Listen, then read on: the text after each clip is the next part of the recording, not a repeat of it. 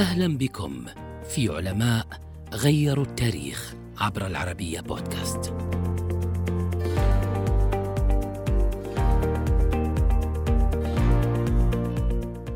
اختراعاته وضعت حجر الأساس للمحركات البخارية الحديثة حول العالم.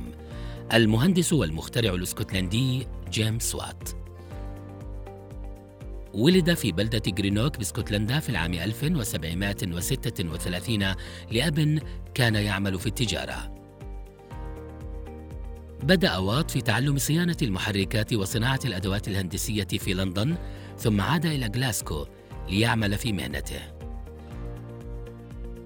يمكن القول إن اهتمام وات بالطاقة مرده إلى صداقته مع الفيزيائي جوزيف بلاك مكتشف الحرارة الكامنة.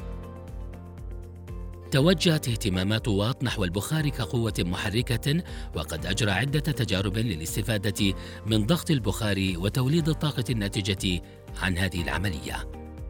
أول اختراعاته كان صناعة مكثف لمحرك بخاري كما أجرى عليه تعديلات مثل المضخة الهوائية وغلاف لاسطوانة البخار ومؤشر للبخار.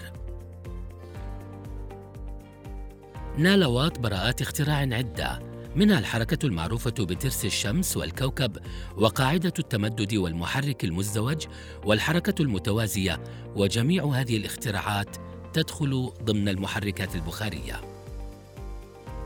لعل أبرز ما يميز اختراعات واط إطلاق اسمه في الفيزياء لقياس وحدة القدرة، حيث أن هذه الوحدة ما زالت مستخدمة في العلوم الفيزيائية حتى يومنا هذا. حصل على الدكتوراه الفخرية من جامعة غلاسكو في العام 1806 تقديرا لاختراعاته. توفي عام 1819 بعد إصابته بمرض السرطان.